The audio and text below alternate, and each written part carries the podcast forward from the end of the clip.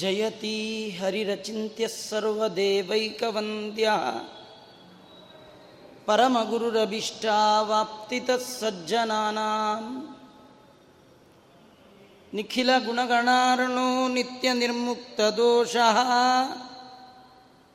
ಸರಸಿ ಜನಯನೋಸೌ ಶ್ರೀಪತಿರ್ಮಾನದೋ ನಃ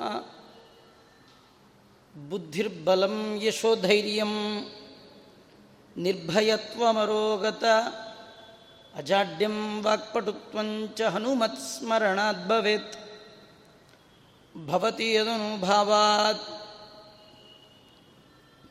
ಏಡಮೂಕೋಪಿ ವಾಗ್ಮಿ ಜಡಮತಿರಪಿ ಜಂತುರ್ಜಾಯತೆ ಪ್ರಾಜ್ಞಮೌಲಿಃ ಸಕಲವಚನಚೇತೋ ದೇವತಾ ಭಾರತೀ ಸಾ ಮಮ ವಚಸಿ ನಿಧತ್ತಾಂ ಸನ್ನಿಧಿಂ ಮಾನಸೇ ಚ.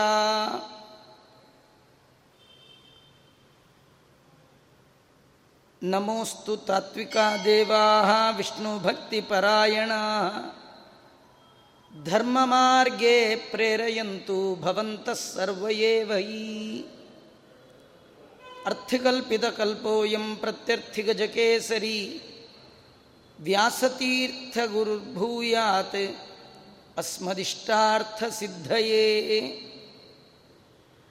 ತಪೋವಿದ್ಯಾವಿರಕ್ತ್ಯಾದಿ ಸದ್ಗುಣೌಘಾಕರಾನಹಂ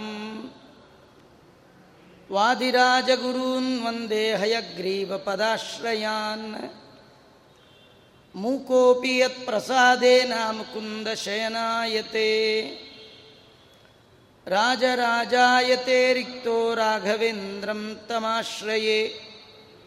ಆಪಾದಮೌಲಿಪರ್ಯಂತಂ ಗುರುನಾಮಾಕೃತಿಂ ಸ್ಮರೇತ್ ತೇನ ವಿಘ್ನಾಃ ಪ್ರಣಶ್ಯಂತಿ ಸಿದ್ಧ್ಯಂತಿ ಚ ಮನೋರಥಾಃ. ಸ್ವಸ್ತಿಸ್ತು ಸತಾಂ ಅಶೇಷ ಸನ್ಮಂಗಲಾನಿ ಭವಂತು. ಶ್ರೀ ಗುರುಭ್ಯೋ ನಮಃ. ಹರಿ ಓಂ. ಶ್ರೀ ವೇದಾಂತ ಮಹಾಚಲಂ ಹಿ ಪರಿತಃ ಸಂಯೋಜ್ಯ ಸೂತ್ರಾಹಿಪಂ ಸದ್ವಾತಾಗಮ ಪೋಷಿತಾತ್ಮಹೃದಯಂ ತತ್ಪೂರ್ವಪಕ್ಷಾಸುರೈಃ ಸಿದ್ಧಾಂತೋಕ್ತಿಸುರೇಶ್ವರೈಶ್ಚ ಮತಿತೋ ಯಕೃಷ್ಣದುಗ್ಧಾಂಬುದಿಃ ಸ್ವೀಯಾನಾಂ ಅಮೃತಂ ಪ್ರಯಚ್ಛತಿ ಸಮಾಂ ಪಾಯಾದ್ ಗುಣೋದ್ಯನ್ಮಣಿಃ. ಶ್ರೀ ಗುರುಭ್ಯೋ ನಮಃ. ನೈಷಾನವಂಬುದನು ಕಥೆಯನ್ನಿಜನ್ನಃ ಸ್ವೀಯ ಪ್ರವಾಹ ವರಧಿಕೃತ ಲೋಕವಾರ್ತಾ.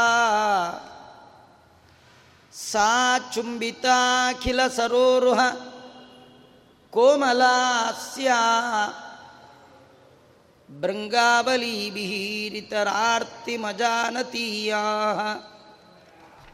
ಶ್ರೀ ಗುರುಭ್ಯೋ ನಮಃ. ಹರಿ ಓಂ.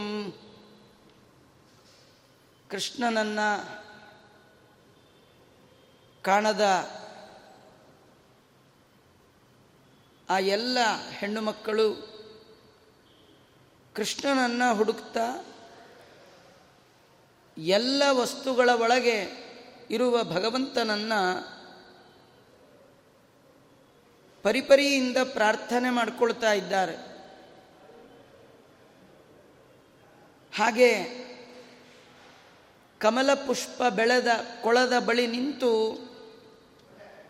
ಅಲ್ಲಿರುವ ಕಮಲವನ್ನು ಕೇಳ್ತಾ ಇದ್ದಾರೆ, ನೀನಾದರೂ ನಮಗೆ ಕೃಷ್ಣನನ್ನು ತೋರಿಸು ಅಂತ. ತೋರಿಸದೇ ಇದ್ದರೆ ನಮ್ಮ ಕಣ್ಣೀರಿನಿಂದ ನೀನು ವಾಸ ಮಾಡುವ ಈ ಕೊಳವೆ ಕಲುಷಿತ ಆಗಿಬಿಡುತ್ತೆ. ನೀವುಗಳು ವಾಸ ಮಾಡುವ ಈ ಕೊಳ ಸ್ವಚ್ಛವಾದ ತಿಳಿಯ ನೀರಿನ ಕೊಳವಾಗಿಯೇ ಉಳಿಯಬೇಕಾದರೆ ನಮಗೆ ಕೃಷ್ಣನನ್ನು ತೋರಿಸಿ ಅಂತ.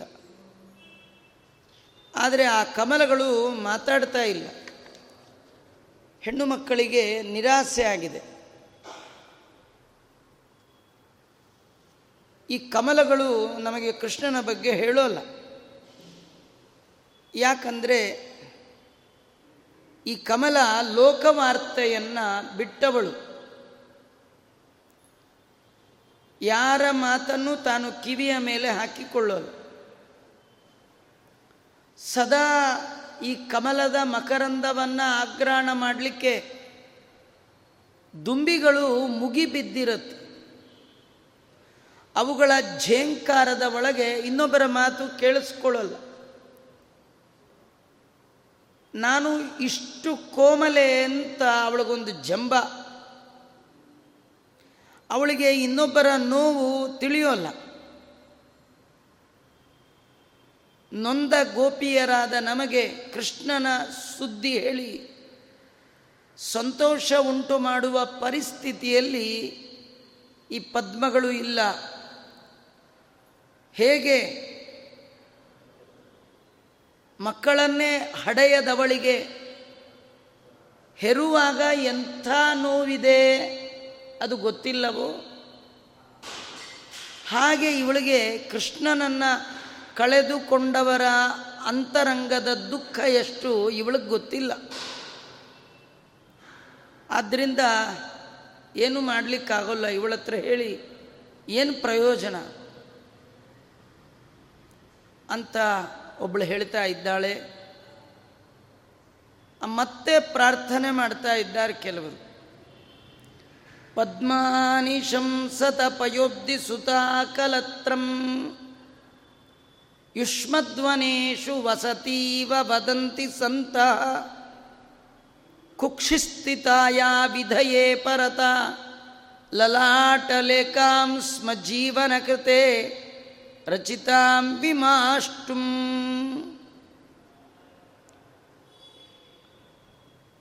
ಎಲೈ ಕಮಲಗಳೇ, ಕ್ಷೀರಸಾಗರದಲ್ಲಿ ಹುಟ್ಟಿದಂತಹ ಪಯೋಬ್ಧಿ ಸುತ, ಕ್ಷೀರಸಾಗರದಲ್ಲಿ ಹುಟ್ಟಿದ ಮಹಾಲಕ್ಷ್ಮಿಗೆ ಒಡೆಯನಾದ ಕೃಷ್ಣ ಏನಿದ್ದಾನೆ ಅವನ ಬಗ್ಗೆ ನಮಗೆ ಹೇಳ್ರಿ. ಯಾರು ಕ್ಷೀರಸಾಗರದಲ್ಲಿ ಜನಿಸಿದ ಲಕ್ಷ್ಮಿಗೆ ಪತಿಯಾಗಿದ್ದಾನೋ ಅವನು ಎಲ್ಲಿದ್ದಾನೆ ನಮಗೆ ಹೇಳ್ರಿ. ಸಜ್ಜನರು, ಕೃಷ್ಣ ನಿಮ್ಮ ವನದಲ್ಲಿ ವಾಸ ಮಾಡ್ತಾನೆ ಅಂತ ಹೇಳಿದ್ದನ್ನು ನಾವು ಕೇಳಿದ್ದೇವೆ.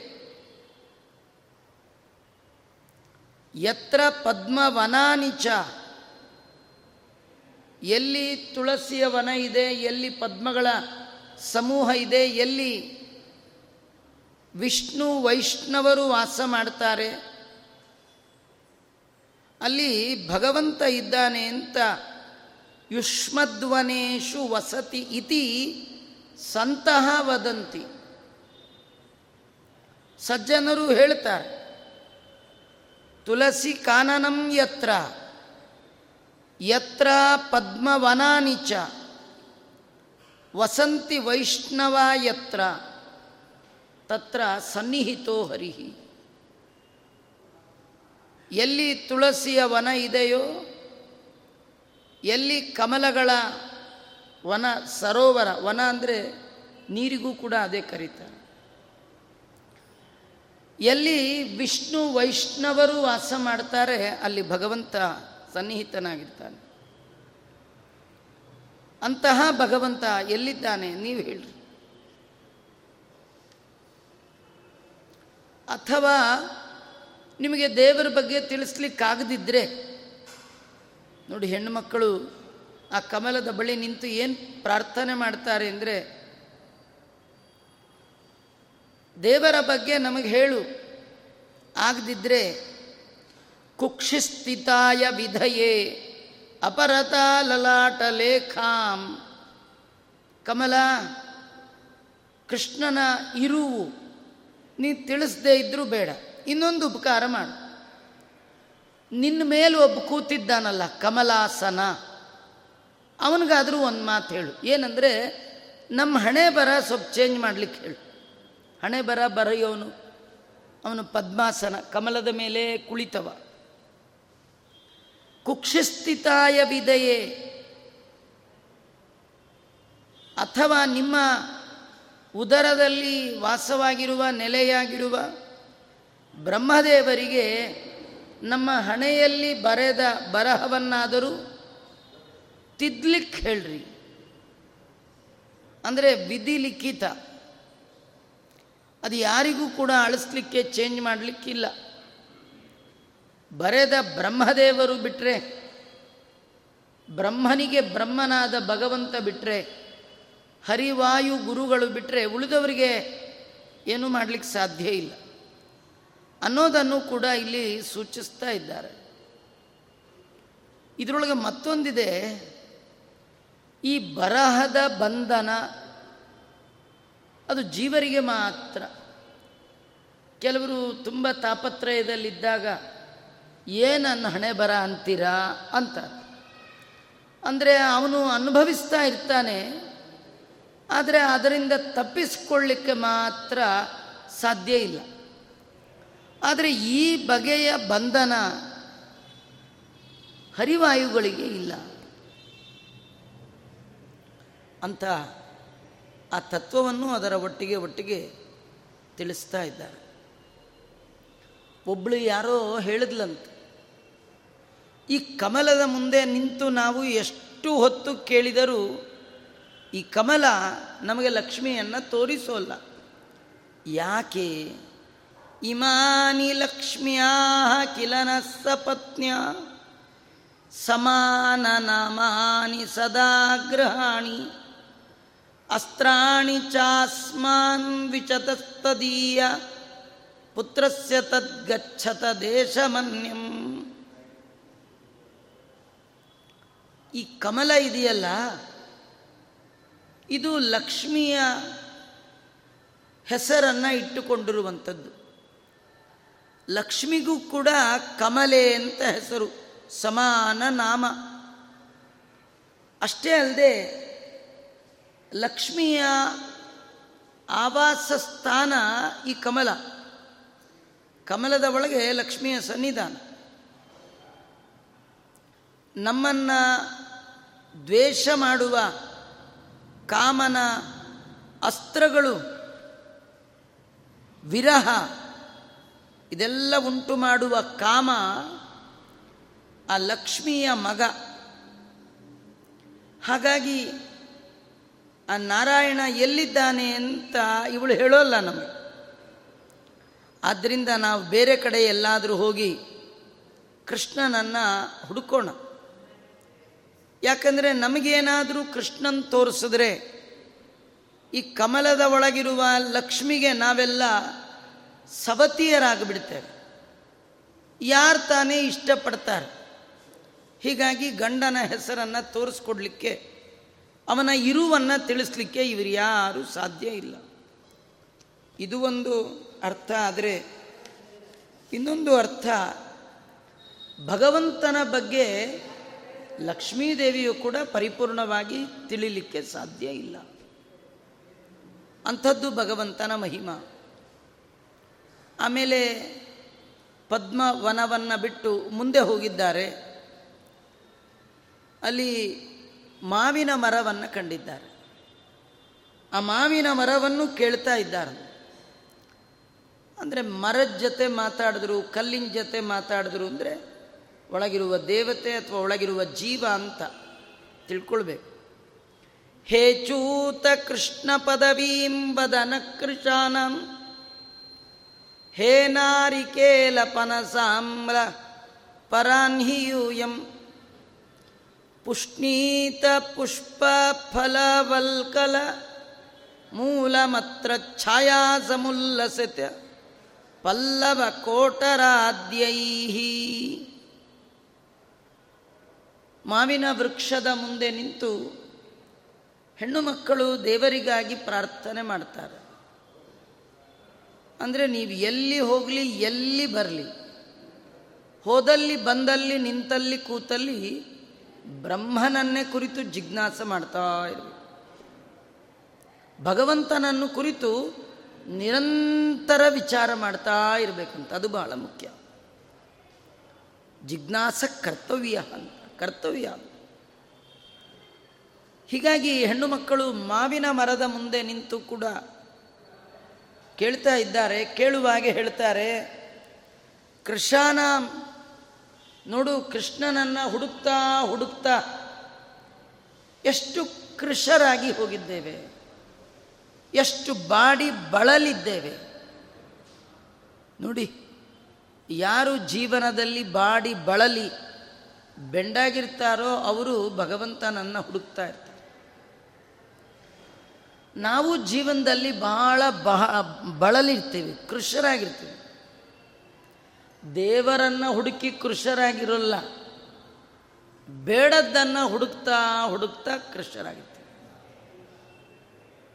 ಹಿತ್ವಾತ್ಮಪಾತಂ ಗೃಹ ಮಂದಕೂಪಂ ವನಂಗತೋ ಯದ್ಧರಿಮಾಶ್ರಯೇತ. ಸದಾ ಸಮುದ್ವಿಗ್ನದಿಯ ಯಾವುದೋ ಒಂದು ವಸ್ತುವನ್ನು ಪಡಿಬೇಕು, ಇದನ್ನು ಹೊಂದಬೇಕು, ಅದನ್ನು ಗಳಿಸಬೇಕು ಅನ್ನೋದ್ರೊಳಗೇನೆ ನಮ್ಮ ಜೀವನ ಪೂರ ಕಳ್ಕೊಂಡು ಬಿಡ್ತೀವಿ. ನಮ್ಮ ಮೈ, ಕೈ, ಮಾತು, ಮನಸ್ಸು ಎಲ್ಲದರ ಶಕ್ತಿ ಕಳ್ಕೊಂಡು ಬಿಡ್ತೇವೆ. ಇವರು ಹೇಳ್ತಾರೆ, ಕೃಷ್ಣನ ಹುಡುಕ್ತಾ ಹುಡುಕ್ತಾ ಎಷ್ಟು ಕೃಷರಾಗಿದ್ದೇವೆ. ನಮಗೆ ಆ ಕೃಷ್ಣನ ದಾರಿಯನ್ನು ನೀವು ತಿಳಿಸ್ರಿ. ನೀವು ಎಂಥ ಒಳ್ಳೆ ಜನ, ನಿಮ್ಮ ಪುಷ್ಪ, ನಿಮ್ಮಲ್ಲಿ ಬಿಡುವ ಫಲ,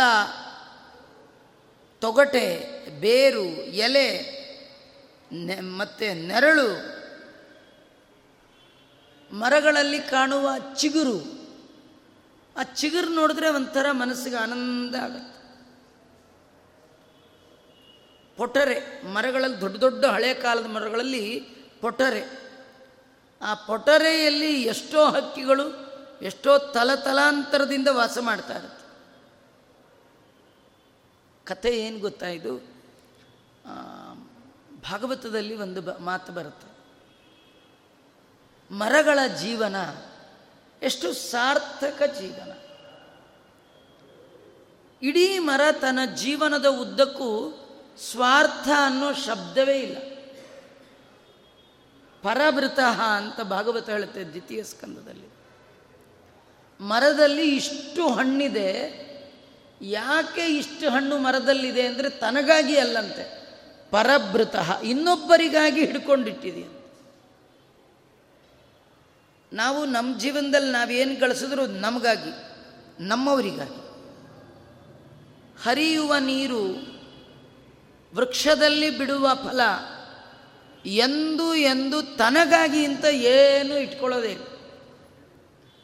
ಅದರ ಪ್ರತಿ ಒಂದು ಒಂದು ಒಂದು ಕೂಡ ಇನ್ನೊಬ್ಬರ ಉಪಕಾರಕ್ಕೆ. ಅದರದ್ದು ಉಪಕಾರ ಎಷ್ಟು ಎತ್ತರದ ಉಪಕಾರ ನಿಮಗೆ ಹೇಳ್ತೇನೆ.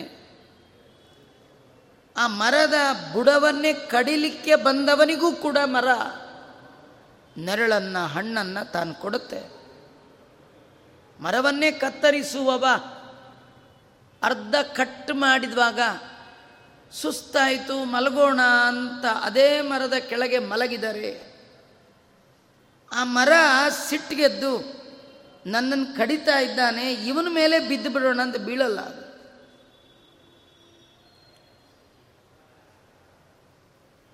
ಪರೋಪಕಾರಾಯ ಫಲಂತಿ ವೃಕ್ಷಾಃ.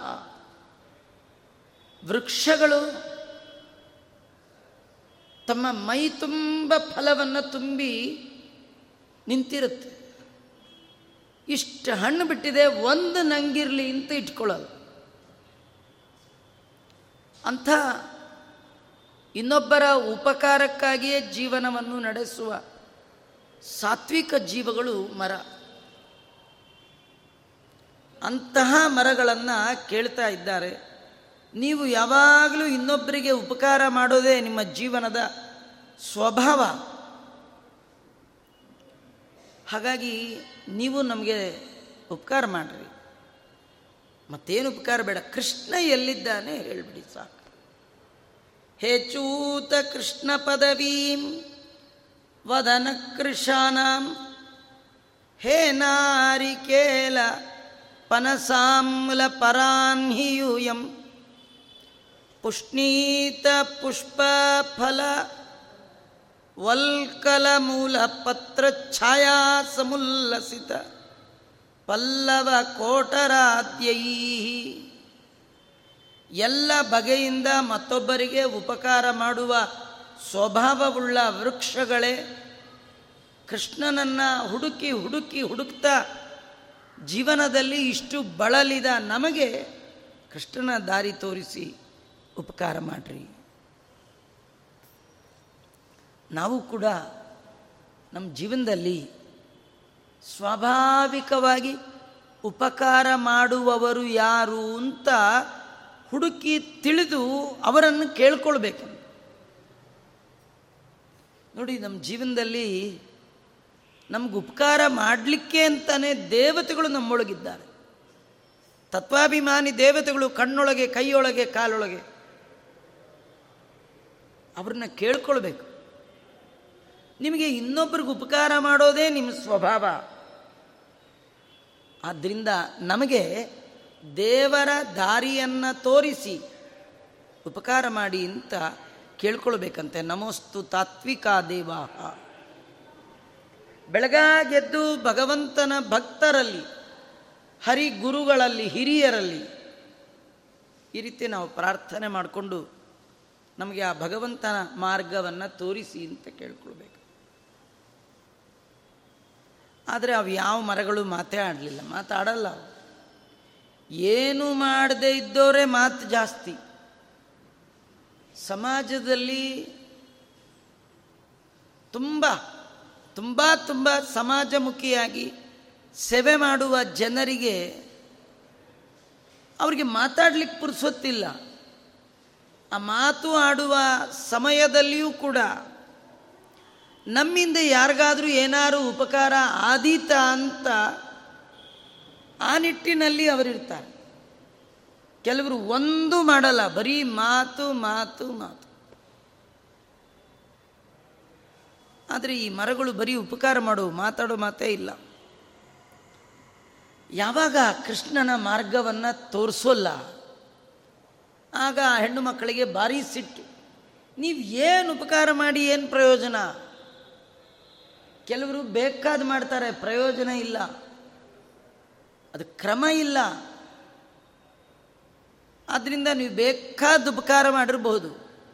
ಸಜ್ಜನರಿಗೆ ಭಗವಂತನ ಮಾರ್ಗವನ್ನು ತೋರಿಸಿದಾಗ ಎಷ್ಟು ದೊಡ್ಡ ಉಪಕಾರವೋ ಅಷ್ಟು ದೊಡ್ಡ ಉಪಕಾರ ನೀವು ಮಾಡ್ತಾ ಇಲ್ಲ ಅಂಥೇಳಿ ಇದುವರೆಗೆ ಆ ಹೆಣ್ಣು ಮಕ್ಕಳಿಗೆ ಆ ಮರಗಳ ಒಳಗಿನ ಪರೋಪಕಾರದ ಗುಣ ಕಂಡರೆ ಅದೇ ಮರಗಳನ್ನು ನೋಡಿ ಈಗ ದೋಷ ಕಾಣ್ತಾ ಇದೆ.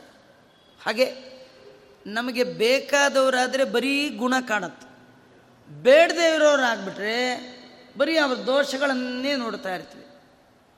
ಒಂದೇ ವ್ಯಕ್ತಿ ನಮಗೆ ಬೇಕಾದಾಗ ಭಾರಿ ಒಳ್ಳೆಯವ, ಅವನು ಬೇಡ ಆದಾಗ ಇಲ್ಲಬಲ್ಲದ ದೋಷವನ್ನೆಲ್ಲ ಹೇಳಿ, ಅದು ಸಾಮಾನ್ಯ ಒಂದು ಮನುಷ್ಯರ ಸ್ವಭಾವ. ಆ ನಿಟ್ಟಿನಲ್ಲಿ ಹೆಣ್ಣು ಮಕ್ಕಳು ಅಲ್ಲಿರುವಂತಹ ಹುಣಸೆ ಮರ, ತೆಂಗಿನ ಮರ, ಹಲಸಿನ ಮರ ಇದರ ದೋಷವನ್ನು ಹೇಳ್ತಾ ಇದ್ದ. ಏನು ದೋಷ? ಅದು ಸಹಜವಾದದ್ದೇ, ಅದನ್ನು ಹೇಳ್ತಾರೆ.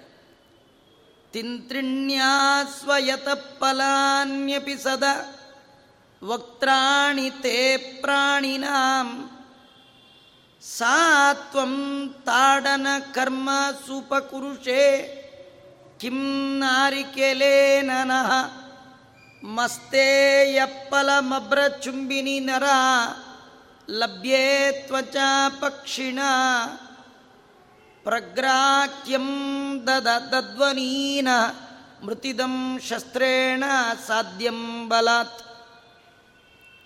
ಒಬ್ಳು ಯಾರೋ ಅಂತಾಳೆ, ಅಲ್ವೇ ನೀವು ಹೋಗಿ ಹೋಗಿ ಈ ಹುಣಸೆ ಮರನ ಕೇಳ್ತಾ ಇದೆಯಲ್ಲ, ದೇವರನ್ನು ತೋರಿಸು ತೋರಿಸು ತೋರಿಸು, ಅವನ ಮೂತಿ ನೋಡು ಹೇಗಿದ್ದಾನೆ, ಅದು ಹುಣಸೆ ಹಣ್ಣು ಹೇಗಿರುತ್ತೆ ಹೇಳಿ, ಸೊಟ್ಟ ಸೊಟ್ಟ ಸೊಟ್ಟ.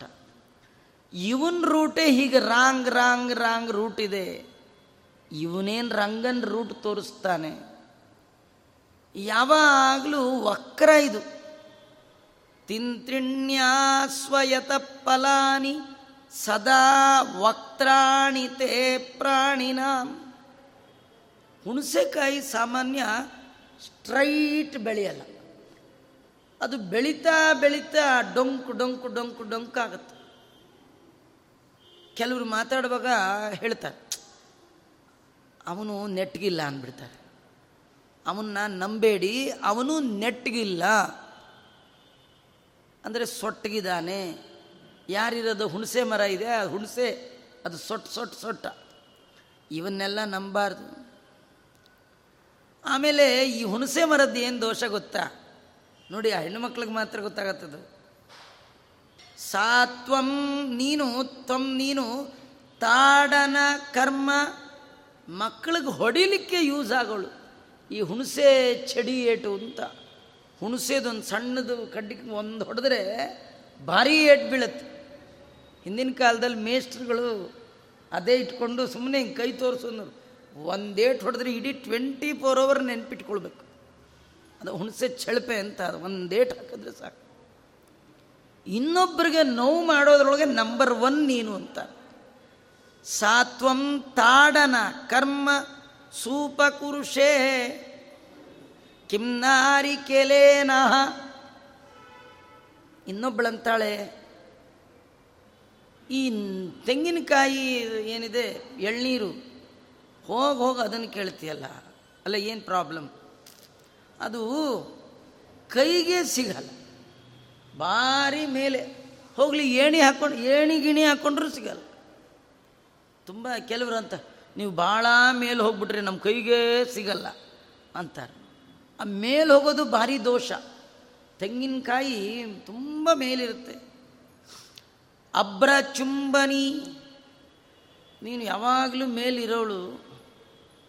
ಮತ್ತು ಈ ತೆಂಗಿನಕಾಯಿದೇನು ಒಂದು ಮಹಿಮಾ ಅಂದರೆ ಗಗನಚುಂಬಿಯಾದ ಫಲ ಇದು. ತೊಗಟೆಯಿಂದ ಅದು ಅದು ಏನಿದೆ ಫಲ, ಯಾವ ಹಕ್ಕಿ ಬಂದು ಕೊಕ್ಕಿ ಕೆಟ್ಟದು ಮಾಡ್ಕೋಬೇಕು.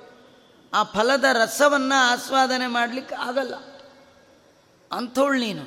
ತುಂಬ ಕಟು ಹೃದಯ ನಿಂದು. ಅಷ್ಟೇ ಅಲ್ಲ, ಏನಾದರೂ ಅಪ್ಪಿ ತಪ್ಪಿ ಬೀದಿಲಿ ಹೋಗೋರು ಹಾದಿಲಿ ಹೋಗೋರು ತಲೆ ಮೇಲೇನಾದರೂ ನಿನ್ನ ಕೃಪಾ ಕಟಾಕ್ಷ ಆಯಿತು ಅಂತ ತಿಳ್ಕೊ, ಮುಗೀತವನ ಕಥೆ ಅಲ್ವಾ. ಮೇಲಿಂದ ಎಳ್ನೀರೇನಾದ್ರು ತಲೆ ಮೇಲೆ ಒಂದು ಬಿದ್ದರೆ ಸಾಮಾನ್ಯ ಬೀಳಲ್ಲ. ಬಿದ್ದರೆ ಇಂದಿರಾರಮಣ ಗೋವಿಂದ. ಆದ್ದರಿಂದ ಈ ತೆಂಗಿನ ಮರ ಪ್ರಯೋಜನ ಇಲ್ಲ. ಅದು ಮನುಷ್ಯರಿಗೆ ಎಟಕದ ಗಗನ ಚುಂಬಿಯಾದ ತುಟ್ಟ ತುದಿಯಲ್ಲಿ ಫಲ ಇರುವಂಥದ್ದು. ಆ ಫಲದ ಮೇಲೆ ತುಂಬ ತೊಗಟೆ. ಪಕ್ಷಿಗಳಿಗೆ ಸಾಮಾನ್ಯ ಅದರದ್ದು ರಸ ಆಸ್ವಾದನೆ ಆಗೋದು. ಕೆಲವು ಸತಿ ಮಠ ಛತ್ರಕ್ಕೆ ಫಲ ಸಮರ್ಪಣೆ ಮಾಡಿ ಅಂತ ಕಾಯಿ ತಂದು ಕೊಡ್ತಾರೆ. ಕಾಯೊಳಗಿರೋ ಜುಂಗು ತೆಗೆಯೋದ್ರೊಳಗೆ ಬೆಳಗಾಗ್ಬಿಟ್ಟಿರುತ್ತೆ ಅವನಿಗೆ. ಯಾಕಾರು ಇವ್ರು ಕಾಯಿ ತಂದರು. ಆ ತರೋರ ಮನೇಲಿ ಕಾಯಿ ಹೊಡೆಯೋರು ಯಾರು ಇರಲ್ಲ. ಅವ್ರಿಗೆ ಚಟ್ನಿ ಆಗಬೇಕು, ಹೆಂಗಸರು ಹೊಡಿಬಾರ್ದು ಅಂತ ಯಾರೋ ಹೇಳಿರ್ತಾರೆ.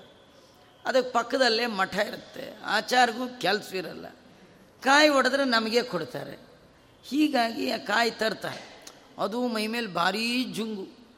ಅದನ್ನು ತೆಗೆದು ಎಲ್ಲ ಮಾಡಿ ಒಡೆದು ಕೊಡೋಟ್ರೊಳಗೆ ಆಚಾರಿಗೆ ಸಾಕು. ಇಂಥದ್ದು ಕಾಯಿ ಮಹಿಮಾ. ಇದ್ರ ಮೇಲೆ ಯಾರು ತಲೆ ಮೇಲೆ ಬಿದ್ರಂತೂ ಮುಗದೇ ಹೋಯ್ತು, ಅವರು ಪ್ರಾಣವನ್ನೇ ತೆಗೆದುಬಿಡುತ್ತೆ. ಅದರಿಂದ ಈ ಪ್ರಯೋಜನ ಇಲ್ಲ. ಹುಣಸೆ ಮರ ವಕ್ರದ ಹಣ್ಣು,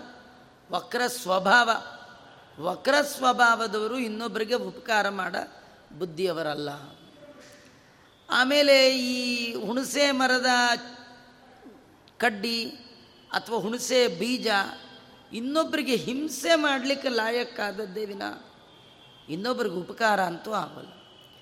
ಇನ್ನು ತೆಂಗು ಸಾಮಾನ್ಯ ಕೈಗೆ ಸಿಗೋ ಫಲವೇ ಅಲ್ಲ. ಮತ್ತು ದಪ್ಪ ಚರ್ಮ, ಹೀಗಾಗಿ ಪಕ್ಷಿಗಳು ಅದರ ತಂಟೆಗೆ ಬರೋಲ್ಲ. ಇನ್ನೊಬ್ಬರ ತಲೆ ಮೇಲೆ ಬಿದ್ದರೆ ಅಪಾಯ, ಕಟ್ಟಿಟ್ಟ ಬುತ್ತಿ. ಇನ್ನೊಬ್ಬರಿಗೆ ಅಪಕಾರ ಮಾಡುವ ಹುಣಸೆ, ಈ ತೆಂಗು, ಇದರಿಂದ ನಮಗೇನು ಪ್ರಯೋಜನ? ಆದ್ದರಿಂದ ನಾವು ಬೇಡಿದರೂ ಕೂಡ ಇದು ಉಪಕಾರ ಮಾಡುವ ಬುದ್ಧಿ ಇಲ್ಲ. ಅದನ್ನು ನೋಡಿದ್ರೆ ಗೊತ್ತಾಗುತ್ತೆ, ಒಂದು ಡೊಂಕಿದೆ, ಇನ್ನೊಂದು ಕೈಗೆ ಸಿಗಲ್ಲ. ಇಂಥವ್ರು ನಮಗೇನು ಉಪಕಾರ ಮಾಡ್ತಾರೆ? ಆದ್ದರಿಂದ ಇವರನ್ನು ಕೇಳುವ ಬದಲು ನಾವು ಮುಂದೆ ಹೋಗೋದೇ ಒಳ್ಳೆಯದು ಅಂತ ಆ ಹಲಸಿನ ಮರ ಒಂದಿತ್ತು, ಅದನ್ನು ಬೈಲಿಕ್ಕೆ ಶುರು ಮಾಡಿದ್ರು.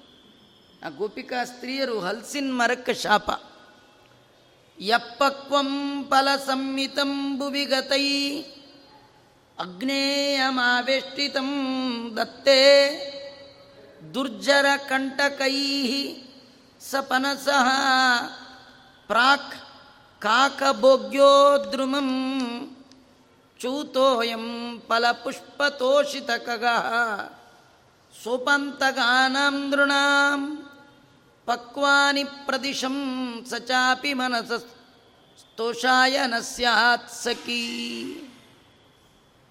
ಈ ಹಲಸಿನ ಹಣ್ಣು ಒಂಥರ ವಿಚಿತ್ರ ವೃಕ್ಷ. ಅದು ಏನಂದರೆ, ಬೇರೆ ನೋಡಿ, ಮಾವು ಗಿಡದಲ್ಲಿ ನೋಡುವಾಗಲೇ ಹಣ್ಣು ಆಗಿದೆಯೋ ಇಲ್ವೋ ಗೊತ್ತಾಗುತ್ತೆ. ಹೇಗೆ ಕಾಯಾದಾಗ ಹಸಿರು, ಆಮೇಲೆ ಬರ್ತಾ ಬರ್ತಾ ಕಲರಲ್ಲಿ ಮಾರ್ಪಾಡಾಗ್ತಾ ಆಗ್ತಾ ಬರುತ್ತೆ, ಒಳ್ಳೆ ಪಕ್ವ ಆದಾಗ ಬಂಗಾರದ ಬಣ್ಣ ಬರುತ್ತೆ, ತುಂಬ ಗೊತ್ತಾಗ್ಬಿಡುತ್ತೆ ಒಳ್ಳೆ ಪಕ್ವ ಆಗಿದೆ ಅಂತ. ಆದರೆ ಹಲಸಿನ ಹಣ್ಣು ಏನು ಗೊತ್ತಾಗಲ್ಲ. ಅದು ಶುರುವಾದಾಗ ಹಿಡ್ದಪ್ಪ ಸೇಮ್ ಕಲರ್, ಹಿಡ್ದಪ್ಪ ಸೇಮ್ ಕಲರ್, ಪೂರಾ ಹಣ್ಣಾಯಿತು ಸೇಮ್ ಕಲರ್, ಗೊತ್ತೇ ಆಗಲ್ಲ. ಆದ್ದರಿಂದ ಇವ್ರನ್ನೆಲ್ಲ ಕೆಲವರು ಅಂತಾರೆ ಅವ್ರಿಗೆ ಗೊತ್ತೇ ಆಗಲ್ಲ ರೀ ಅಂತಾರೆ. ಅವರು ಹೇಗೆ ಅಂತ ತಿಳ್ಕೊಳ್ಳೋಕ್ಕೆ ಆಗಲ್ಲ. ಹಾಗಾಗಿ ಭೂಮಿಯಲ್ಲಿ ಜನರಿಗೆ ಗೊತ್ತೇ ಆಗದೇ ಇರುವಂಥದ್ದು ಈ ಹಲಸು. ಮತ್ತು ಇನ್ನೊಂದು ಏನಂದರೆ, ಹೋಗಲಿ ಹಣ್ಣಾಗಿದೆಯೋ, ಮಾವಂದು ಬಾಳೆಹಣ್ಣೆಲ್ಲ ನಾವೇನು ಮಾಡ್ತೀವಿ, ಒಮ್ಮೆ ಕಣ್ಣಿಗೆ ಗೊತ್ತಾಗದೇ ಇದ್ದರೂ ಹಣ್ಣನ್ನು ಮುಟ್ಟಿ ನೋಡ್ತೀವಿ. ಮೆತ್ತಗಿದ್ದರೆ ಓ ಇದು ಚೆನ್ನಾಗಿ ಪಕ್ವಾಗಿದೆಯಪ್ಪ, ಇದೊಂದು ಕೆ ಜಿ ಕೊಡು ಅಂತೀವಿ. ಹಲಸಿನಣ್ಣು ಜೋರಾಗಿ ಮುಟ್ಟಿದ್ರೆ ಮೈ ಚುಚ್ಕೊಳ್ಳುತ್ತೆ, ಅದು ಮುಟ್ಟಿಗಿಟ್ಟು ಹೇಳಕ್ಕೆ ಬರೋದೇ ಇಲ್ಲ. ಗಟ್ಟಿ ಮುಳ್ಳು ಮುಚ್ಚಿಕೊಂಡು ಹೋಗ್ಬಿಟ್ಟಿರುತ್ತೆ. ಅದನ್ನು ತಿಳ್ಕೊಳ್ಬೇಕಂದ್ರೆ ಅದನ್ನು ವಾಸನೆಯೇ ನೋಡಬೇಕು. ನಮಗೆಲ್ಲ ಕೆಲವು ಸತಿ ದೊಡ್ಡವರು ಹಾಸ್ಯ ಮಾಡುವಾಗ ಹೇಳು, ಹಲಸಿನ ಹಣ್ಣಾಗಿದೆಯಾ ನೋಡು ಅಂತ ಮೂಸ್ಬೇಕಲ್ಲ. ಮೂಸಿದಾಗ ಸುಮ್ಮನೆ ತಲೆಗೊಮ್ಮೆ ಹಿಂಗೆ ಹೊಡೆದ್ರೆ ಸಾಕು, ಮೂಗೆಲ್ಲ ಮುಳು ಚುಚ್ಕೋಬೇಕು. ಹಲಸಿನ ಹಣ್ಣು ವಾಸನೆ ನೋಡು ಭಾರಿ ಕಷ್ಟ, ತಿಳಿಯೋದು ಇನ್ನೂ ಕಷ್ಟ. ಇನ್ನೊಂದೇನು ವಿಚಿತ್ರ ಅಂದರೆ, ಹಲಸಿನ ಹಣ್ಣು ವಿಚಿತ್ರ. ಆ ಹಣ್ಣು ಪಕ್ವ ಆಗಲೇಬೇಕಂತಿಲ್ಲ. ಕೆಲವು ಸತಿ ಹಣ್ಣು ಆಗತ್ತೆ, ಪಕ್ವ ಆಗತ್ತೆ, ಕೆಲವು ಸತಿ ಪಕ್ವ ಆಗಲ್ಲ. ಹಣ್ಣು ಯಾವ ಪಕ್ವ ಆಗೋಲ್ಲ, ಅದು ಕಾಗೆ ತಿನ್ನಲಿಕ್ಕೆ ಯೋಗ್ಯ ಆಗುತ್ತೆ, ಮನುಷ್ಯರಿಗೆ ಯೋಗ್ಯ ಅಲ್ಲ. ಇವರು ಶಾಪ ಕೊಟ್ಟ ಹಾಗೆ, ನೀನು ಮನುಷ್ಯರಿಗೆ ಯೋಗ್ಯಳಲ್ಲ. ಕಾಕಭೋಗ್ಯೋ ಪ್ರಾಕ್ ಕಾಕಭೋಗ್ಯ, ನಿನ್ನ ಹಣ್ಣನ್ನು ಮೊದಲು ಕಾಗೆ ತಿನ್ನಲಿ ಅಂತ. ಈ ಸುಮ್ಮನೆ ಕೆಲವರು ಅವನ ಪಿಡ್ಡ ಅದೇನೋ ನಾಯಿ ತಿನ್ನಲಿ ಅಂತ ಹಿಂಗೆಲ್ಲ ಅಂತಾರೆ, ಸಿಟ್ಟಿಗೆದ್ದಂತಾರಲ್ಲ. ಹಾಗೆ ಇವರು ಕೃಷ್ಣನ್ ತೋರಿಸ್ಲಿಲ್ಲ ಅನ್ನೋ ಸಿಟ್ಟಿಗೆ ನಿನ್ನ ಕಾಗೆ ತಿನ್ನಲಿ, ನಿನ್ನನ್ನು ಕಾಗೆ ತಿನ್ನಲಿಕ್ಕೆ ಲಾಯಕ್ಕಾದವಳು ನೀನು.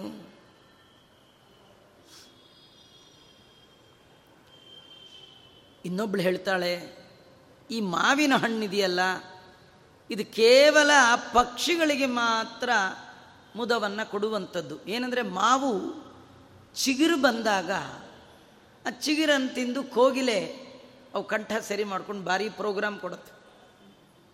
ಅದನ್ನು ನೋಡ್ಕೊಂಡು ಯಾರು ಸಂಗೀತಗಾರರು ನಾವೊಂದಷ್ಟು ಚಿಗುರು ತಿಂತೀವಿ ಅಂದರೆ ಅವ್ರ ಕಂಠಕ್ಕೆ ಅದೇನು ಟ್ರೈನಿಂಗ್ ಆಗಲ್ಲ. ಗಿಣಿ ಅದು ಚೆನ್ನಾಗಿ ಮಾತಾಡಬೇಕು ಅಂಥೇಳಿ ಗಿಣಿಗೆ ಆಹಾರ ಸಣ್ಣ ಸಣ್ಣ ಮೆಣಸಿನ್ಕಾಯಿ. ನಮಗೂ ಒಳ್ಳೆ ಚಂದ್ರೆ ಒಳ್ಳೆ ಮಾತು ಬರುತ್ತೆ ಅಂತ ಮೆಣಸಿನ್ಕಾಯಿ ಗಿಣಸಿನ್ಕಾಯಿ ತಿಂದ್ರೋ ಇಂದಿರಾರಮಣ ಗೋವಿಂದ ಅಲ್ವಾ. ಹಾಗಾಗಿ ಈ ಮಾವು ತನ್ನ ಹಣ್ಣಿನಿಂದ, ತನ್ನ ಚಿಗುರಿನಿಂದ ಪಕ್ಷಿಗಳಿಗೆ ಮಾತ್ರ ಇದು ಉಪಕಾರ ಮಾಡುವಂಥದ್ದು, ಮನುಷ್ಯರಿಗೇನು ಇದರದ್ದು ಉಪಕಾರ ಇಲ್ಲ ಅಂತ ಹೇಳ್ತಾ ಇರುವಾಗ ಇನ್ನೊಬ್ಬಳಂತಾಳೆ, ಕಂದರ್ಪ ಮಂತ್ರಿಣಿ ಸಮೀಷಿ ಯಸ್ಸರಾಗ ತತ್ಪಕ್ಷಪಾತಿ ಪಿಕಗಾಯಕ ಹರ್ಷಹೇತು ತದ್ಬಂದಿನಃ ಶುಕಚಯಸ್ಯ ಸಕಾತದೀಯಾ ಬಾಣೌಗ ಜನ್ಮಧರಣಿ ಸಹಿ ಚೂತಯೇವಾ. ಮಾವು ವಸಂತ ಕಾಲದಲ್ಲಿ ಬಹಳ ಚಿಗುರಿ, ನೋಡುವವರ ಕಣ್ಣಿಗೆ ಆಕರ್ಷಣವನ್ನು ಉಂಟು ಮಾಡುವಂಥದ್ದು. ಆಗ ಆ ಚಿಗುರನ್ನು ತಿಂದು ಕೋಗಿಲೆ ತಾನು ಹರ್ಷದಿಂದ ಗಾಯನ ಮಾಡುತ್ತೆ. ಗಿಣಿಗಳು ಹಿಂಡು ಹಿಂಡಾಗಿ ಬಂದು ಆಲಾಪನೆ ಮಾಡ್ತಕ್ಕಂಥದ್ದು. ಆ ಮಾವಿನ ಹೂವಂತೂ ಮನ್ಮಥನ ಬಾಣ ಇದ್ದ ಹಾಗೆ. ಕಾಮಪುರುಷರಿಗೆ ಅತಿ ಆಪ್ತನಾದ ಗೆಳೆಯನಾದ ಈ ಚೂತ, ಈ ಮಾವು ನಮಗೆ ಕೃಷ್ಣನನ್ನು ತೋರಿಸೋದೇ ಇಲ್ಲ, ಇದನ್ನು ಕೇಳಿ ಏನು ಪ್ರಯೋಜನ ಅಂಥೇಳಿ ಒಬ್ಬಳಂತ ಇದ್ದಾಳೆ. ಇನ್ನೊಬ್ಬಳು ಆ ಕಾಡಿನಲ್ಲಿ ಒಂದು ಬಳ್ಳಿಯನ್ನು ನೋಡಿದ್ಲಂತೆ, ಮರಕ್ಕೆ ಹಬ್ಬಿಕೊಂಡು ಹೋದ ಬಳ್ಳಿ, ಅದಕ್ಕೆ ಮಾಧವಿ ಅಂತ ಕರೀತಾರೆ. ಆ ಬಳ್ಳಿ ಮರವನ್ನು ಹೇಗೆ ಹಬ್ಬಿಕೊಂಡು ಹೋಗಿದೆ ಅದನ್ನು ನೋಡಿ ಒಬ್ಬಳು ಕೇಳ್ತಾ ಇದ್ದಾಳೆ, ಹೇ ಮಾಧವಿ ಪ್ರಾಂತ ನಿಗೂಢವಲ್ಲಿ ಶ್ರೀಮಾನಿನಿ ಮಾನದ ಆದಿಶೇಷ ದೇಹಿತ್ವದೀಯಾಂ ಸ್ಥಿತಿಮೇವ ನೋಚೇತ್ ನಾಮ್ನಾಪಿ ಯತ್ರಾಸ್ತಿ ಮಾಧವೀತ್ವಂ. ನೀನು ಸಮೀಪದಲ್ಲಿರುವ ಬಳ್ಳಿ ಹಬ್ಬಿಕೊಂಡಿದ್ದೀಯಾ, ನಮಗೆ ಕೃಷ್ಣನನ್ನು ತೋರಿಸು. ಲಕ್ಷ್ಮೀದೇವಿಗೆ ಸಂತೋಷವನ್ನು ಉಂಟು ಮಾಡುವ ಕೃಷ್ಣನನ್ನು ತೋರಿಸು. ಇದೇನು ಲಕ್ಷ್ಮೀದೇವಿಗೆ ನೋಡಿ, ಲಕ್ಷ್ಮೀ ನಮಗೆಲ್ಲ ಸಂತೋಷ, ಲಕ್ಷ್ಮಿ ಬಂದರೆ ಸಂಪತ್ತು ಬಂದರೆ ನಮಗೆಲ್ಲ ಸಂತೋಷ. ಆದರೆ ಲಕ್ಷ್ಮಿಗೆ ಯಾರಿಂದ ಸಂತೋಷ? ಲಕ್ಷ್ಮಿಗೂ ಸಂತೋಷವನ್ನು ಉಂಟು ಮಾಡುವವ ಆ ಕೃಷ್ಣ, ಅವನನ್ನು ನಮಗೆ ತೋರಿಸು. ಅಥವಾ ನಿನ್ನ ಹೆಸರಿನಲ್ಲಿರುವ ಗುಣ ನಮಗೆ ಬರುವ ಹಾಗೆ ಮಾಡು ಅಂತ ಕೇಳು. ಏನದು? ಮಾಧವಿ ಅಂತ ನಿನ್ನ ಹೆಸರು. ಮಾಧವಿ ಅಂದರೆ ಮಾಧವನನ್ನ ಹೃದಯದಲ್ಲಿ ಉಳ್ಳವಳು. ಹಾಗಾದರೆ ಅಂಥ ಮಾಧವ ನಮ್ಮ ಹೃದಯದಲ್ಲಿ ಬರುವ ಹಾಗೆ ಮಾಡು, ಬಿಂಬರೂಪಿಯಾದ ಭಗವಂತನನ್ನು ನಮಗೆ ತೋರಿಸು ಅಂತ ಕೇಳ್ಕೊಳ್ತಾ ಇದ್ದಾರೆ. ಆಮೇಲೆ ಅಲ್ಲೊಂದು ಅಶೋಕ ವೃಕ್ಷ, ಅಶೋಕ ಯೇಷೋ ಪರವೇದನಾಜ್ಞ ಪದಾಹತೇರೇವ ಪರೋಪಕರ್ತ ನ ಕಾರ್ಯಕಾರಿ ಶಿಥಿಲಾತ್ಮನಂ ನ ತಥೋ ಪರತ್ರ ಪ್ರತಿಯಾತ ಸಖ್ಯ. ಆ ಅಶೋಕ ವೃಕ್ಷವನ್ನು ನೋಡಿ ಹೇಳ್ತಾ ಇದ್ದಾರೆ, ಈ ಅಶೋಕ ವೃಕ್ಷ ಬೇರೆ ವೃಕ್ಷಗಳಂತೆ ಜಡವಾಗಿರ್ತಕ್ಕಂಥದ್ದು. ಈ ಅಶೋಕ ವೃಕ್ಷದ ಒಂದು ವಿಶೇಷ ಅಂದರೆ ಹೆಣ್ಣು ಮಕ್ಕಳು ಎಡಗಾಲಿನಿಂದ ಒದ್ದಾಗ ಆ ಗಿಡದಲ್ಲಿ ಹೂ ಬಿಡಕ್ಕೆ ಶುರು ಮಾಡುತ್ತಂತೆ. ಅದೇ ವಿಚಿತ್ರ. ಅದು ಅದಕ್ಕೆ ನಮ್ಮ ವೇದನೆ ನಮ್ಮ ದುಃಖ ಅದಕ್ಕೆ ತಿಳಿಯೋಲ್ಲ. ಹೋಗಲಿ ಇದಕ್ಕೆ ಒದೆಯೋಣ ಅಂದರೆ ನಮಗೆ ಶಕ್ತಿ ಇಲ್ಲ. ಕೃಷ್ಣನನ್ನು ಹುಡುಕುವ ಬರದಲ್ಲಿ ಓಡಾಡಿ ಓಡಾಡಿ ಇದ್ಬದ್ದ ಶಕ್ತಿಯನ್ನೆಲ್ಲ ಕಳ್ಕೊಂಡು ಬಿಟ್ಟಿದ್ದೀವಿ.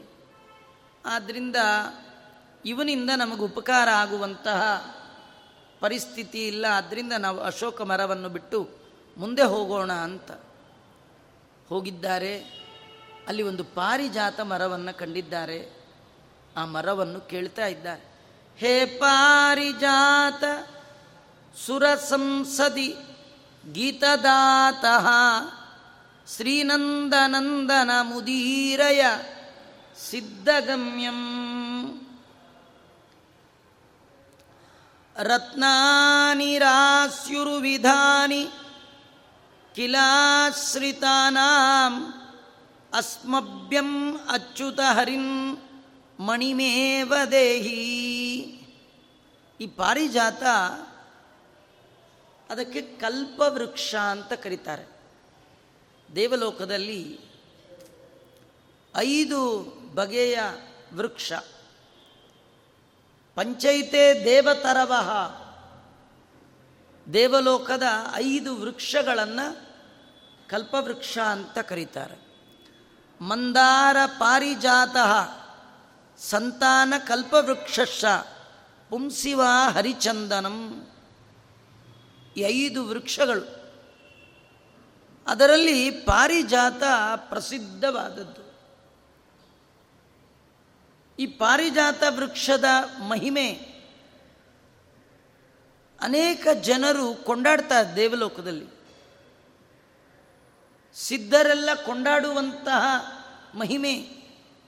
ಕಾರಣ, ಕೇಳಿದ್ದೆಲ್ಲ ಕೊಡುತ್ತೆ. ಆ ವೃಕ್ಷದ ಕಲ್ಪವೃಕ್ಷದ ಕೆಳಗೆ ಯಾರು ಏನು ಕೇಳಿದರೂ ಕೊಟ್ಟುಬಿಡುತ್ತದೆ.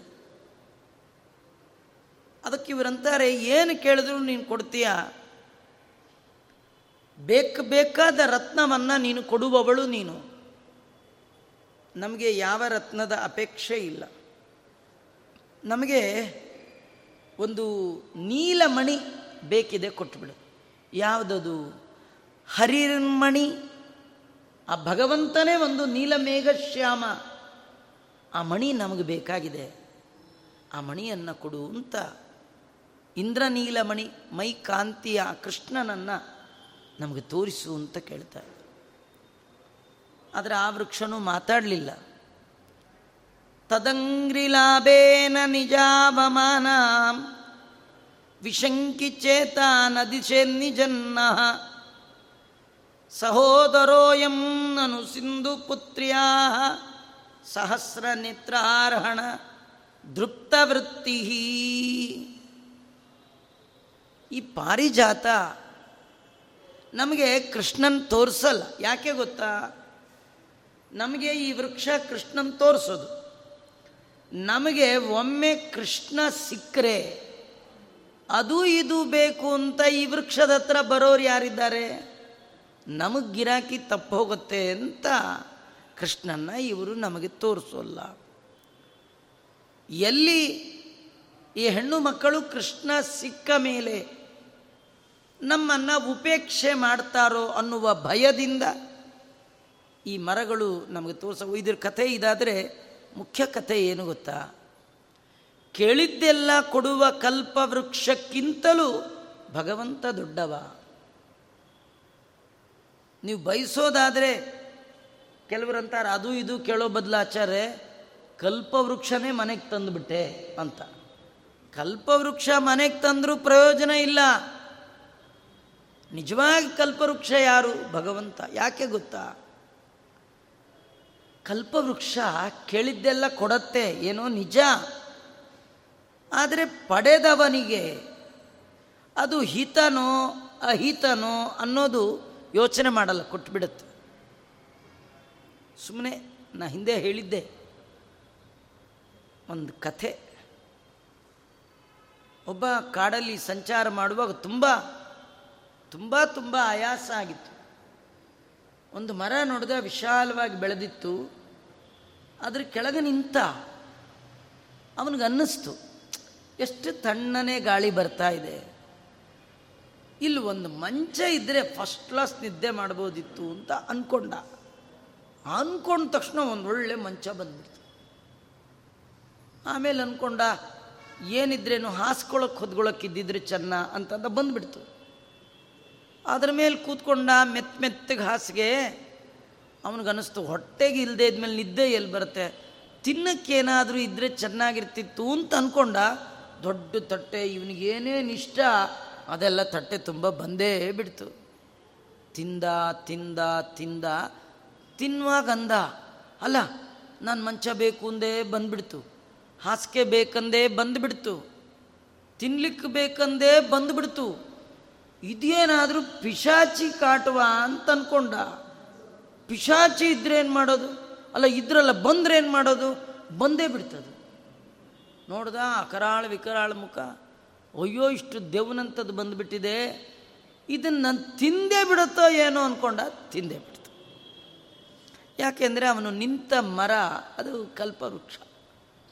ಕಲ್ಪವೃಕ್ಷದ್ದು ಏನು ಕತೆ ಅಂದರೆ, ಕೇಳಿದ್ದೆಲ್ಲ ಕೊಡುತ್ತೆ, ಆದರೆ ಅದು ನಿಮಗೆ ಪಾಸಿಟಿವಾ ನೆಗೆಟಿವಾ ಅದು ಚಿಂತನೆ ಮಾಡಲಿಕ್ಕೆ. ಆದರೆ ಕೃಷ್ಣ ನಿಜವಾದ ಕಲ್ಪವೃಕ್ಷ.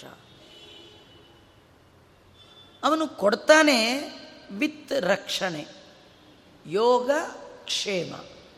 ಅನನ್ಯಾಶ್ಚಿಂತೆಯಂತೋ ಮಾಂ ಯೇ ಜನಾಃ ಪರ್ಯುಪಾಸತೆ ತೇಷಾಂ ನಿತ್ಯಾಭಿಯುಕ್ತಾನಾಂ ಯೋಗಕ್ಷೇಮಂ. ಇದು ತುಂಬ ಒಳ್ಳೆಯ ಶಬ್ದ. ಯೋಗ ಅಂದರೆ ಜೀವನದಲ್ಲಿ ಸಿಗಲ್ಲ ಅಂತ ಏನು ಅಂದ್ಕೊಂಡಿರ್ತೀರಿ ಅದು ಸಿಗೋದು. ಅಯ್ಯೋ ನಾನು ಅಂದ್ಕೊಂಡೇ ಇರಲಿಲ್ಲ ರೀ, ದೇವರ ದಯ ಸಿಕ್ತು ಅಲ್ವಾ. ಅಂದರೆ ಅಪ್ರಾಪ್ತಸ್ಯ ಪ್ರಾಪ್ತಿ, ಯಾವುದನ್ನು ಜೀವನದಲ್ಲಿ ಹೊಂದಲಿಕ್ಕೆ ಆಗೋದೇ ಇಲ್ಲ ಅಂತ ಅಂದ್ಕೊಂಡಿರ್ತೀರಿ ಅದು ಸಿಗುತ್ತಲ್ಲ, ಅದು ಯೋಗ. ಸಿಕ್ಕಿದ್ದು ನಿಮ್ಮ ಹತ್ರನೇ ಇರಬೇಕು, ಅದು ರಕ್ಷಣೆ, ಅದು ದೇವರು. ಎರಡು ದೇವರು ಏನಂದರೆ ಕೊಟ್ಟು ಕಾವನು, ಕೊಡ್ತಾನೆ ಜೊತೆಗೆ ರಕ್ಷಣೆ ಮಾಡ್ತಾನೆ. ಉಳಿದವರಿಗೆ ಕೊಡುವ ತಾಕತ್ತಿದೆ, ರಕ್ಷಣೆ ಮಾಡುವ ತಾಕತ್ತಿಲ್ಲ. ವೃಕ ಅಂತ ಒಬ್ಬ ದೈತ್ಯ, ಹಿರಣ್ಯಾಕ್ಷ ಹಿರಣ್ಯಕಶಿಪು. ಆ ಹಿರಣ್ಯಾಕ್ಷನ ಮೊಮ್ಮಗ ಅವನು. ಹಿರಣ್ಯಾಕ್ಷನ ಮಗನ ಹೆಸರು ಶಕುನಿ, ಅವನ ಮಗ ವೃಕ. ಆ ವೃಕಾಸುರ ಹಾಗೆ ಒಮ್ಮೆ ನಾರದರನ್ನ ಮೀಟ್ ಆದ. ನಾರದರು ಕೇಳ್ದ, ಅರ್ಜೆಂಟ್ ವರ ಬೇಕಂದರೆ ಯಾರನ್ನು ಕೇಳಬೇಕು ಅಂತ. ಅರ್ಜೆಂಟು, ಕೆಲವರಿಗೆಲ್ಲ ಅರ್ಜೆಂಟ್ ಆಗಬೇಕು, ಊಟ ಅರ್ಜೆಂಟ್, ಅದೇ ಫಾಸ್ಟ್ ಫುಡ್ ಅಂತಾರಲ್ಲ ಆ ಥರದ್ದು, ಇಮ್ಮಿಡಿಯೇಟ್ ಬೇಕು, ಇನ್ಸ್ಟೆಂಟ್ ಎಲ್ಲ, ಲೇಟ್ ಗೀಟ್ ಆಗಬಾರ್ದು. ಹಾಗೆ ನಮಗೆ ಇನ್ಸ್ಟೆಂಟ್ ವರ ಕೊಡೋರು ಯಾರಿದ್ದಾರೆ? ನಾರದರಂದರು ರುದ್ರದೇವರಿಗೆ ಆ ಕೀರ್ತಿ ಇದೆ, ಅವ್ರಿಗೆ ಹೆಸರೇ ಆಶುತೋಷ್ ಅಂತ. ಆಶು ಅಂದರೆ ಬೇಗ, ತೋಷ ಅಂದರೆ ಸಂತೋಷ ಪಡುವವರು. ನೀವು ಚೂರು ಪಾರು ಸೇವೆ ಮಾಡಿದ್ರೂ ಕಾರುಣ್ಯದಿಂದ ಇಮ್ಮಿಡಿಯೇಟ್ ಎದುರಿಗೆ ಬಂದುಬಿಡ್ತಾರೆ. ಏನಪ್ಪ ನಿಂಗೇನು ಬೇಕು ಹೇಳಪ್ಪ, ತುಂಬ ಕರುಣೆ ಅವರಿಗೆ. ಏನು ಬೇಕಪ್ಪ, ಏನು ಬೇಕು? ಆ ಸುದ್ದಿ ಕೇಳಿ ವೃಕಾಸುರ ತಪಸ್ಸು ಮಾಡ್ದ, ಭಾರೀ ತಪಸ್ಸು ಮಾಡ್ದ. ಕೈಲಾಸವಾಸಿ ಶಿವನಿಗೆ ಇವನ ತಪಸ್ಸು ನೋಡಿ ಕರುಣೆ ಬಂತು, ದಡ ದಡ ಬಂದೇ ಬಿಟ್ಟ. ವೃಕನ್ನು ಕೇಳ್ದ, ಎಷ್ಟು ಒಳ್ಳೆ ತಪಸ್ಸು ಮಾಡಿದೆ, ನನ್ನ ಮೇಲೆ ನಿಂಗೆ ಎಷ್ಟು ಭಕ್ತಿ, ಏನು ಬೇಕು ವರ ಅಂದ. ನಿಂಗೆ ವರ ಕೊಡ್ಲಿಕ್ಕೆ ಬಂದಿದ್ದೇನೆ, ಏನು ಬೇಕು? ವೃಕ ಅಂದ, ಇನ್ನೇನಿಲ್ಲ, ನಾನು ಯಾರ ತಲೆ ಮೇಲೆ ಕೈ ಇಡ್ತೀನಿ ಅವರಲ್ಲೇ ಭಸ್ಮ ಆಗಿಬಿಡಬೇಕು. ರುದ್ರದೇವರಿಗೆ ಸ್ವಲ್ಪ ಯೋಚನೆ ಆಯ್ತಂತೆ, ಎಂತೆಂಥ ವರ ಕೇಳ್ತಾರಪ್ಪ ಇವರು, ಸಾಮಾನ್ಯರಲ್ಲ ಅಂತ. ವರ ಕೇಳಿದಾಗ ಸ್ವಲ್ಪ ಭಯ ಆದರೂ, ಭಯ ಆದ ತಕ್ಷಣ ಭಗವಂತನ ನೆನಪು ಬಂತವರಿಗೆ. ಅವರಂದರು, ಕೊಡ್ಲಿಕ್ಕೆ ನಾ ಯಾರು, ತಗೊಳ್ಲಿಕ್ಕೆ ಅವನ್ಯಾರು, ನನ್ನೊಳಗೆ ಅವನೊಳಗೆ, ನನ್ನೊಳಗೆ ಕೊಡ್ತಾ ಅವನೊಳಗೆ ಕೇಳ್ತಾ ಇರೋನೊಬ್ಬನೇ ಅಲ್ಲ, ಒಬ್ಬರಲ್ಲಿ ನಿಂತು ಬೇಡುವನು, ನೀಡುವನೊಬ್ಬನಲ್ಲಿ, ಮಾತಾಡುವನೊಬ್ಬನಲ್ಲಿ ಅಲ್ಲ, ಅಬ್ಬರದ ಹೆದ್ದೈವನಿವನೊಬ್ಬನೇ, ಅದರಿಂದ ನನಗೇನು ಅಂಥೇಳಿ ಓಂ ಅಂದ್ರಂತೆ. ಭಾಗವತದಲ್ಲಿ ಬರುವ ಕತೆ. ಓಂ ಅಂದರೆ ಪ್ರಣವ ಪ್ರತಿಪಾದ್ಯವಾದದ್ದು ಭಗವಂತನ ರೂಪ, ಅದಕ್ಕೆ ಹಾಗೆ ಆಗಲಿ ಅಂತಲೂ ಅರ್ಥ. ಓಂ ಅಂದರೆ ಆಗಲಿ. ಖುಷಿಯಾಯಿತು ಇವನು ವೃಕಾಸುರನಿಗೆ.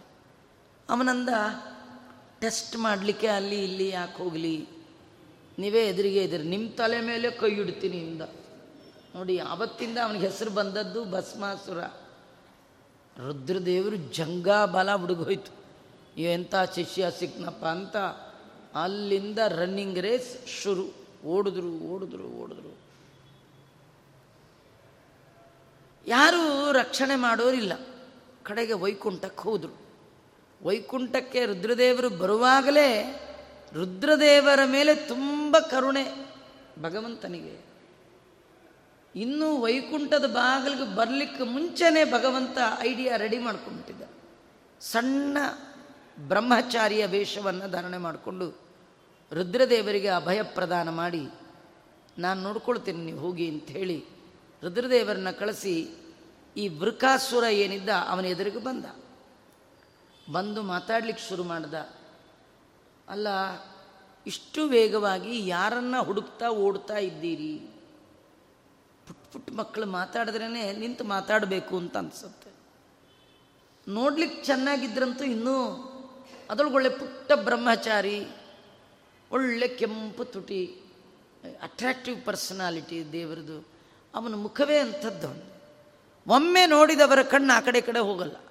ಹೀಗಾಗಿ ಆ ದೇವರು ತನ್ನ ಪ್ರಭಾವ ವಲಯಕ್ಕೆ ಸೆಳೆಕೊಂಡು ಅವನ ಹತ್ರ ಮಾತಾಡ್ತಾ, ಎಲ್ಲಿ ಓಡ್ತಾ ಇದ್ದೀಯಾ, ಏನು ಸಮಾಚಾರ? ವೃಕಾಸುರ ಎಲ್ಲ ಹೇಳ್ದ. ಹೇಳಿದರೆ ಬ್ರಹ್ಮಚಾರಿ ಹೇಳ್ತಾನೆ, ಅಯ್ಯೋ ನಿಂಗೆ ಬುದ್ಧಿ ಇದೆಯಾ? ಆ ಶಿವ ನಿಂಗೆ ವರ ಕೊಟ್ಟನ, ಅವ್ರ ಮಾವ ಅವನಿಗೆ ಶಾಪ ಕೊಟ್ಟಿದ್ದಾನೆ, ನಿಂಗೆ ಗೊತ್ತಾ ಅಂದ. ಏನು ಅಂದ?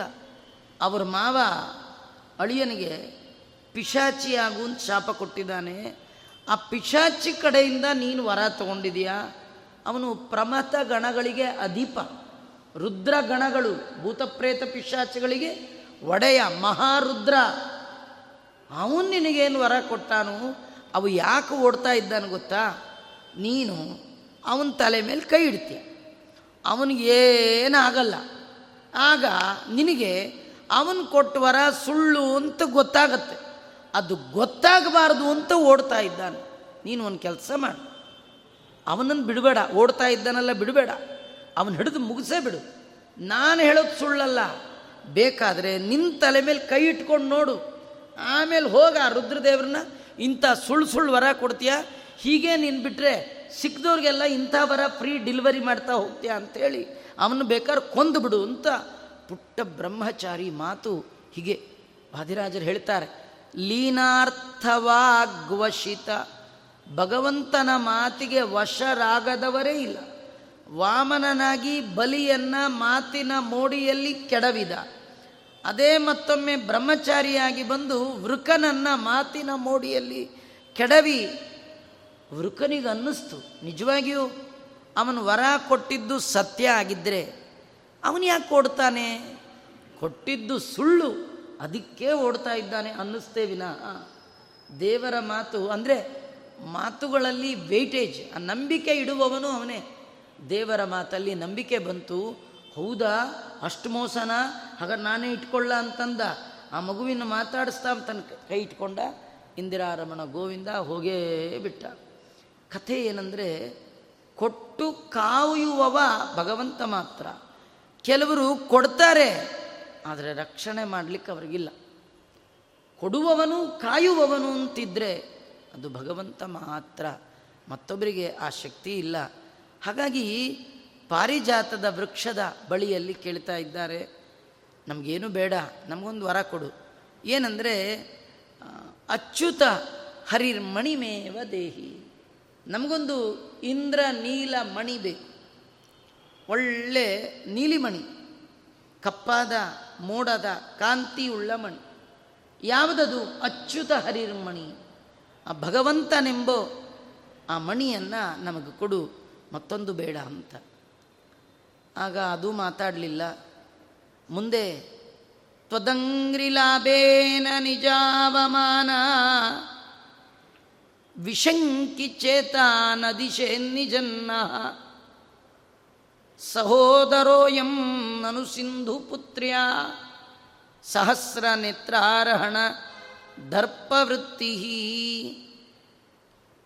ಒಬ್ಳ್ಯಾರೋ ಹೇಳ್ತಾಳೆ, ಅಲ್ವೇ ಹೋಗಿ ಹೋಗಿ ಈ ಪಾರಿಜಾತನ ಕೇಳ್ತಿಯಲ್ಲ, ದೇವ್ರನ್ನ ತೋರಿಸು ಅಂತ.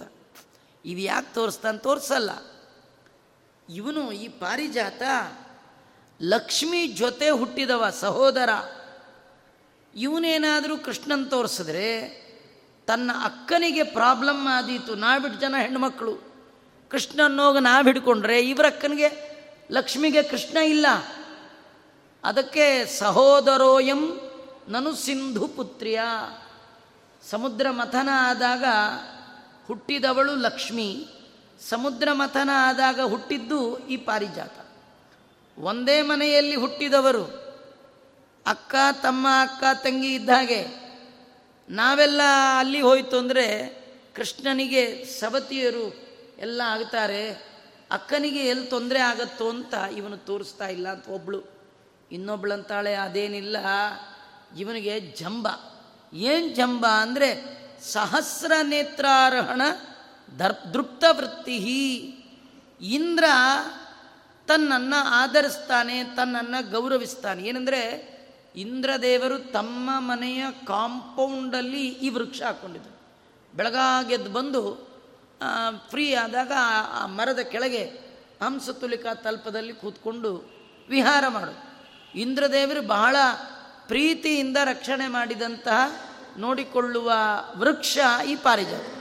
ಹೀಗಾಗಿ ಪಾರಿಜಾತಕ್ಕೆ ಜಂಬ, ನನ್ನ ನೋಡ್ಕೊಳ್ಳಿಕ್ಕೆ ಇಂದ್ರ ಇದ್ದ, ನನಗೆ ಇಂದ್ರದೇವರೇ ನನಗೆ ಗೌರವ ಕೊಡ್ತಾರೆ ಅಂದಮೇಲೆ ನಾನು ಯಾಕೆ ಇವ್ರ ಜೊತೆ ಮಾತಾಡಬೇಕು ಅಂತ ಹೇಳಿ ಅವು ಯಾವ ಮಾತಾಡ್ತಿಲ್ಲ. ಪಾರಿಜಾತ ನಮಗೆ ಭಗವಂತನ ಇರುವನ್ನು ತೋರಿಸೋಲ್ಲ ಅಂತ. ಇಷ್ಟೆಲ್ಲ ಆದಮೇಲೆ ಯಾರೋ ಒಬ್ಳು ಹೇಳಿದ್ಲು, ದೇವರನ್ನು ತೋರಿಸು ಅಂತ ಅವರಿವ್ರನ್ನ ಕೇಳೋ ಬದಲು ದೇವರನ್ನೇ ಕೇಳಿದ್ರೆ ಹೇಗೆ? ದೇವರೇ ನೀನು ಎಲ್ಲಿದ್ದೀಯಾ ಅನ್ನೋದನ್ನು ನೀನೇ ತೋರಿಸು, ನಿನ್ನ ದಾರಿ ತೋರಿಸೋ ಯೋಗ್ಯತೆ ಮತ್ತು ಯಾರಿಗಿಲ್ಲ. ಯಾರಿಗಾರು ತಿಳಿದಿದ್ದರೆ ಇಲ್ಲಿದ್ದಾರೆ ಇಲ್ಲಿದ್ದಾರೆ ಅಂತ ಹೇಳ್ಬೋದು, ಆದರೆ ಅವರು ತಿಳಿದಿಲ್ಲ, ತಿಳಿದ ದಾರಿಯನ್ನು ತೋರಿಸುವಂಥ ತಿಳುವಳಿಕೆ ಇಲ್ಲ. ಅದರಿಂದ ಭಗವಂತ ನೀನೇ ನಿನ್ನ ಇರುವಿನ ಅರಿವು ನಮಗೆ ಬರುವ ಹಾಗೆ ಮಾಡುವಂಥ. ಗೀತೇನ ತೇ ಗಿಷ್ಪತಿ ಸರ್ವಪೂರ್ವ ಗಿರ್ವಾಣವರ್ಯ ಖಿಲ ನಮ್ರಭಾವಂ ನೀತಾ ತದಸ್ಮಾನ್ ಸ್ವವಶೆ ವಿದಾತು ಏತಾವತಾ ಕಿಂ ಕಮನೀಯ ಮೂರ್ತಿ.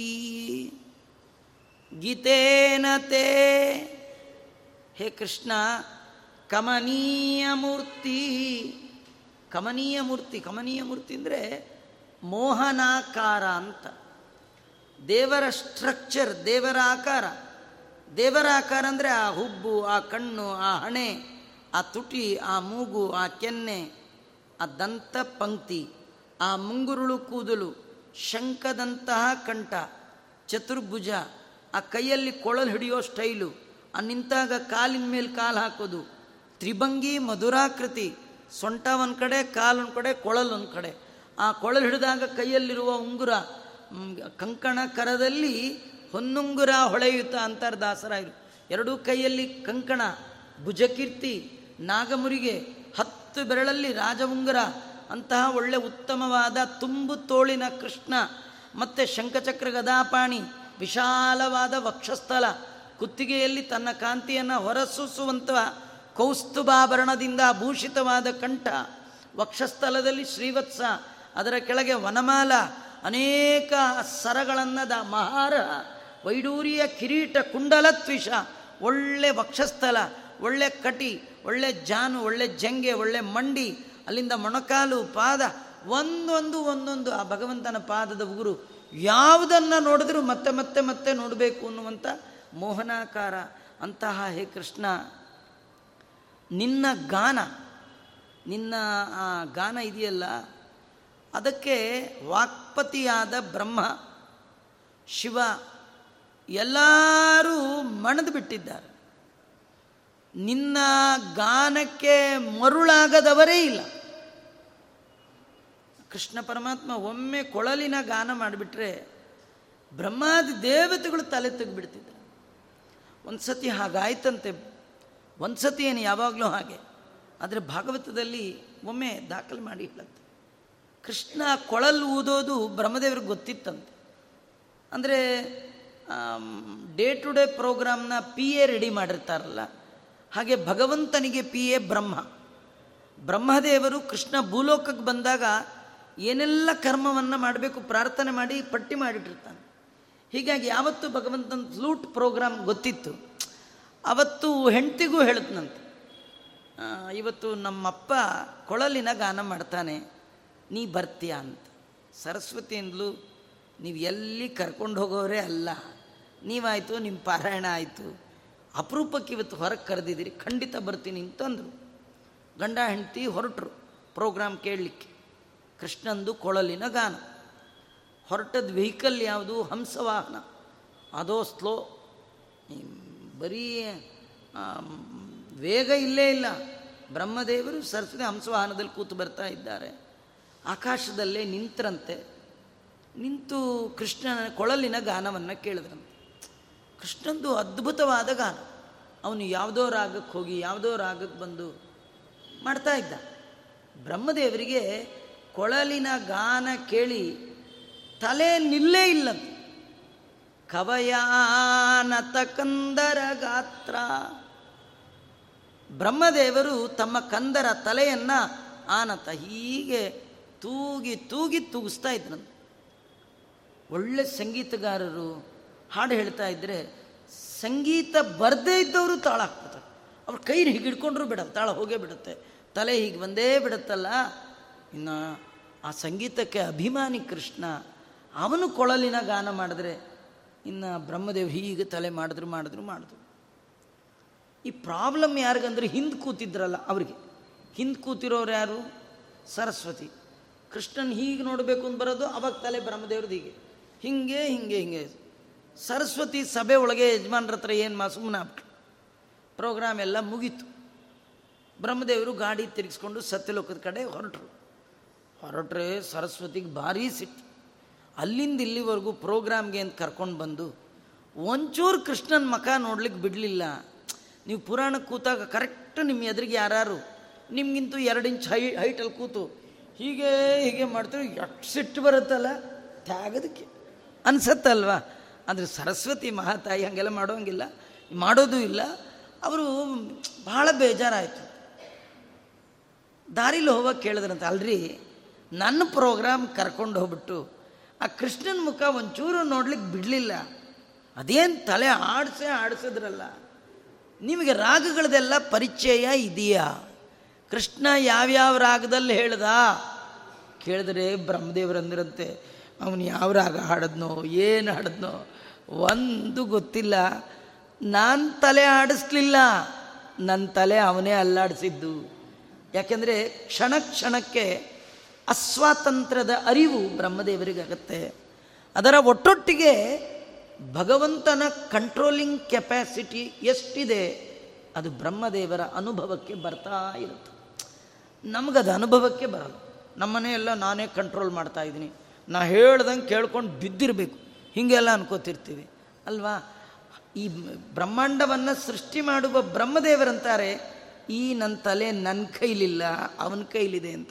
ಬ್ರಹ್ಮದೇವ್ರ ತಲೆನೇ ಅವನ ಕೈಲಿರೋದಾದರೆ ನಮ್ಮ ತಲೆ ನಿಮ್ಮ ತಲೆ ಯಾರ ಕೈಯಲ್ಲಿದೆ?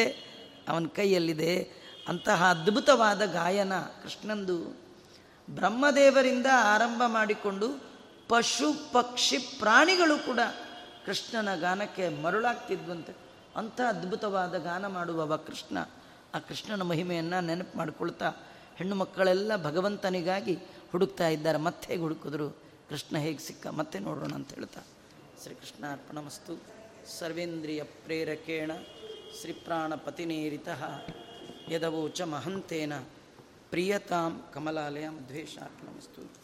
ಕೃಷ್ಣ.